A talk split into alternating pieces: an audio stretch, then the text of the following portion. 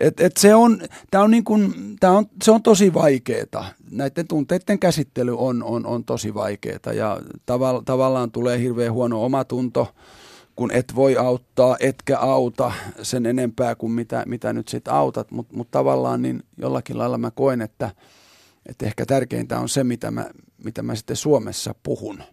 Koska kuitenkin ihmisyyshän siellä kohtas, niin kuin minä ja, ja, ja, ja he. Aki Riihilahti ja he, Laura Österberg, Kalmari ja he. Ja ihmisyys on hyvin samanlaista. Meille tulee nälkä, heille tulee nälkä. Me rakastetaan, me pelätään, me inhotaan. Meillä on isä ja äiti, meillä on, meillä on kaikki nämä niin kuin suhteet. Et sit se, että he on muslime, muslimeja, minä en, tai että he on tummaihoisempia, minä en,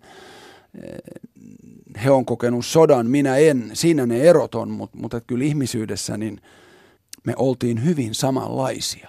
Oliko se se asia, mikä jäi sulla päällimmäisenä tämän reissun jälkeen? Vai mikä, mikä Joo, se olo siis, oli? No olo kun sinne meni oli niin kuin pelokas ja ehkä vähän sellainen, että, että mitenköhän tämä nyt oikein menee ja, ja, ja kuhan vaan ISIS ei iskisi ja, ja, ja kuhan oho, nyt tulee poliisi vastaan, mitäköhän se tekee. Että se oli siis tällaista ja kun tuli sieltä VEX, niin oli, oli sellainen olo, että me ollaan hyvin samanlaisia. Ja tämä on se ehkä se globaalin maailman sellainen, se oli niin kuin suuri oppi, että, että Suomi ei ole yksittäinen saareke tässä maailmassa,